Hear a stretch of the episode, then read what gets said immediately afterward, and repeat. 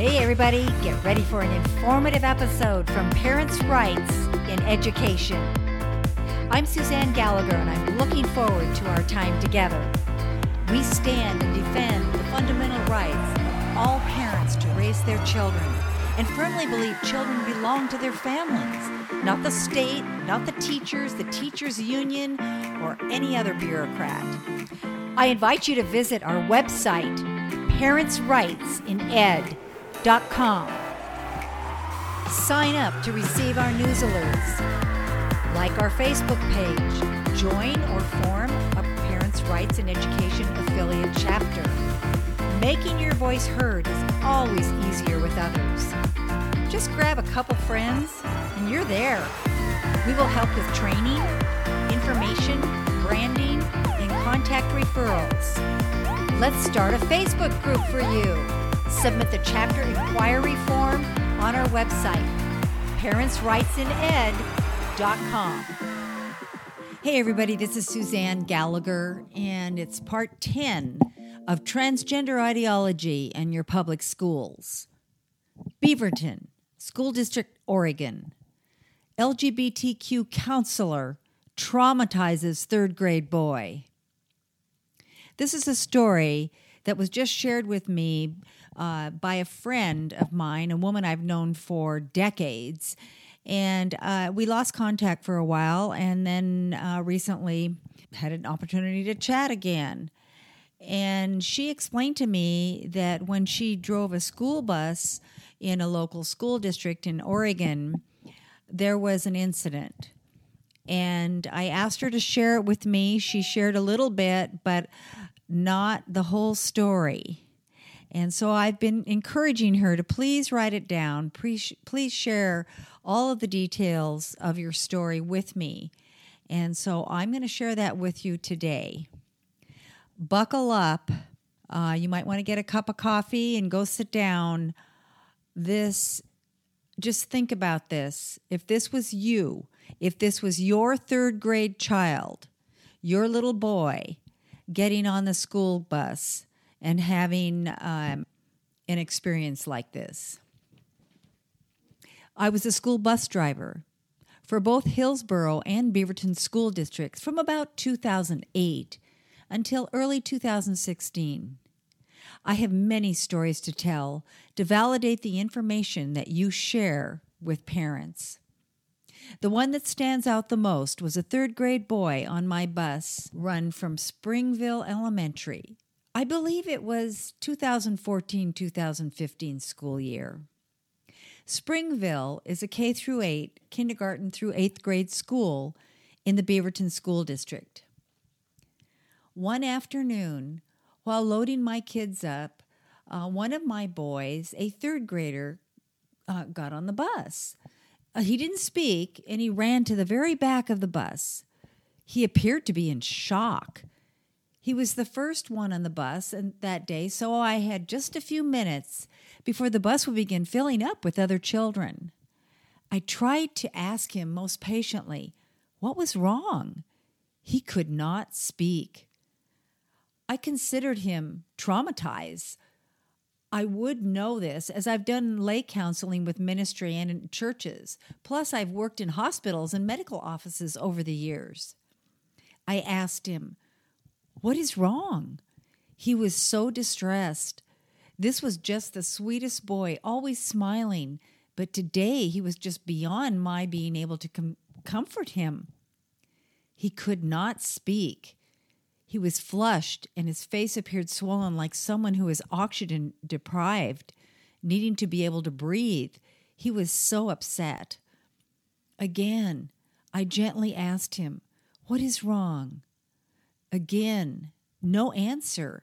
I said, Honey, can you talk? He could not speak at all. I finally walked to the back of the bus to try to talk to him again. He was cowering down in a seat in the very, very back. You know, that, that bench seat on the very back of the bus. I was greatly concerned for him. He had always trusted me and had always been such a happy boy. He looked up at me and ran into my arms as I stood there before him. He let out the sound that I can only describe as one of a scream, a scream sob. I mean, he he he was crying and sobbing at the same time. He still had trouble with his words. He finally got out the words. They said I wasn't a boy. I thought I'd heard wrong, so I asked him, I believe at least two more times, what he said. He finally began to cry and he said, I'm telling you, I'm telling you. I was standing up and he just ran into my arms and cried again. I just wanted to cradle him, for he was truly broken by this experience. I finally was able to ask him, Was it bullies at school? That would be the normal response, right? You'd think it was some other kids, some mean boys on the playground. He shook his head. No. It took a while, for I was in shock at seeing this poor child so damaged. He finally got it out. It was like a teacher. After asking him more questions and waiting for him to be able to put into words what happened, a few more kids began coming onto the bus. Another child, a girl, said this boy had been pulled aside by a lady that came to school to talk to them about who they really are. The boy shook his head, yes. And that seemed to help him try to explain to me what happened. I cannot tell you word for word, but this is what I recall him telling me. He was pulled aside, away from the other children, by this, like a teacher woman. I am not sure if this was just his class or more school students. I didn't get all that, but he was taken from a group of children that were with the principal and teacher. But this woman he told me of, and another woman joined her, pulled him aside and blatantly told him he was not a boy. They kept him from the other children and began to work on him. Those are my words and descriptions from the descriptions that he told me. I do not remember every detail, but I do remember him having great difficulty and pain trying to trying to talk to me and describe what he had experienced. He said he wanted to go back with the other kids and he and asked to leave. He said, "Can I can I go back with the be with my friends?" This boy said they would not let him. Now this is a good boy. He was very well behaved. He would always do what an adult or teacher or bus driver asked him to do. I asked, Who did this? I was ready to take off somebody's head. I had no idea I could become so angry like that. I said, Your teacher? He looked out the bus window on the school side and pointed to a woman I did not recognize coming out the main door. He pointed and said, Her. I told him to wait there. I instructed the bus kids to sit still and that I had to step off the bus for just a few minutes. I went after her. I asked her who she was. What was she doing at the school? I do not believe I really waited for an answer, actually. I was so angry. I said, What did you say to this child? I said his name. She was so high and mighty and said, We help children identify who they are. There were other words spoken between us. She repeated for my oblivious ignorance to her that she was invited to the school to help the students identify themselves. I told her I had a hysterical boy on my bus, and what she did hurt him, damaged him. He was so upset. I described what the child was going through. The principal came over because I believe I made a scene with this woman. I told her to get out of the schools. She was not wanted. The principal said, I invited them to help our students. I almost slapped her in the face. Seriously, I, I was almost out of control. I hate to admit that, but I really had to control myself with this idiotic women. I told this woman and the principal I am going to help this boy's parents sue you for emotional damage. What a terrible thing you did to him. I believe I went so far as to tell the principal all these kids need is reading, writing, and arithmetic, not to be sexually assaulted by telling them that they are not what they were born to be. I believe what she said was actually sexually damaging to this third grade student. And I'm not sure what all I said or how loud I got, but I let them both, the woman and the lady principal, have it and have it good. I turned and went back to my bus to take the kids home. The woman that I can only describe as being a lesbian, but professionally dressed, followed me and told me she was getting on my bus to talk to that boy. She would take him out and take care of him. Not on my watch. I placed myself firmly in the doorway and said over my dead body, This is my bus, and I am responsible for this child. As long as he is on this bus. She demanded the boy.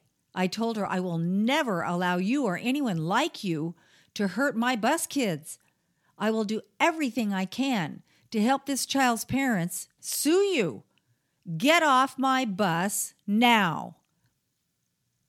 Believe me, I was ready to physically throw her. She got off immediately. I guess I looked pretty intimidating. the principal just stood there watching. When I took the boy to his stop, I called his mom to the door. I parked my bus and stepped to the bottom step to talk to her. I told the mother what I witnessed of her son's reactions, of what was said and done to him at school, and if they needed me as a legal witness, I would be there for them. She said the principal had already called her. I told her, Don't believe anything but what your child tells you. I explained to her how emotionally upset he was. He had time to calm down by then. I believe he was glad I stood up for him. I was told by the mother that she and her husband would talk with the principal, whom I am sure played it down like it was no big deal. I never saw that boy again on my bus or around the school after that. I wondered if he had moved to a different school. Bless his heart, I will always remember him. This affected me too. I had no idea this kind of thing went on. That afternoon, after all the bus runs, I returned to the bus barn. As I headed for dispatch to turn in my kit and keys, a group of bus drivers applauded me. I didn't know why at first, but they said, Good job. I realized later a lot of them were drivers at the school where this happened. They were in line with my bus and probably witnessed what happened. Nothing was ever said to me about it. I was expecting to get fired or at least reprimanded. I didn't get either. The incident made me realize I had other times on my bus with students who had gotten on the bus in tears after school. They told me they were instructed not to tell their bus driver why they were crying. I made a point of going to the principal and telling her face to face that she was allowing children to be hurt. I told her, I will remember you for that. I don't know about you, but this really has affected me. Um, you know, we know these things do go on in the schools, but in the third grade, you may recall that I shared other stories the story about the coming out of the third grader in the Stafford uh, school, the elementary school in West Linn, Wilsonville, in Oregon. Uh, you also may remember that I talked about in another one of the series uh, about the GLSEN confidentiality guidelines that they ask the school districts to use, protecting the confidentiality between staff and students, and they vow not to tell parents. This is wrong and it's got to be stopped. Please, please, if you have similar stories to this or something something that's not even about the same topic, but if you have these stories, share them with us. share them with me so that so that we can expose what is going on behind the school doors. It may be illegal. You may be able to seek help, legal help, and we can we can facilitate that. Please contact us. Use my contact form on the website parentsrightsined.com. I'm Suzanne Gallagher, and this is Parents' Rights Now.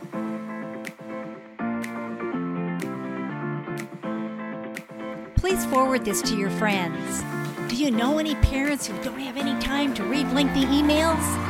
That's what the podcast is for. You have complete control over your access to this information and you can share it. Share, share, share. Please send it to your friends and invite them to subscribe to Parents' Rights Now. Don't forget to register for the Northwest Safe Schools Summit, featuring Walt Heyer, Heidi St. John, Bernadette Broyles Esquire, and Rebecca Friedrichs.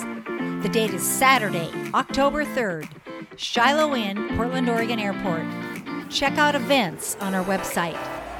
Parents' Rights in Education is a tax deductible, nonprofit organization. We rely solely on your contributions.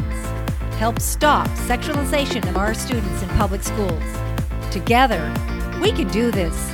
See you next time to learn more about parents' rights now.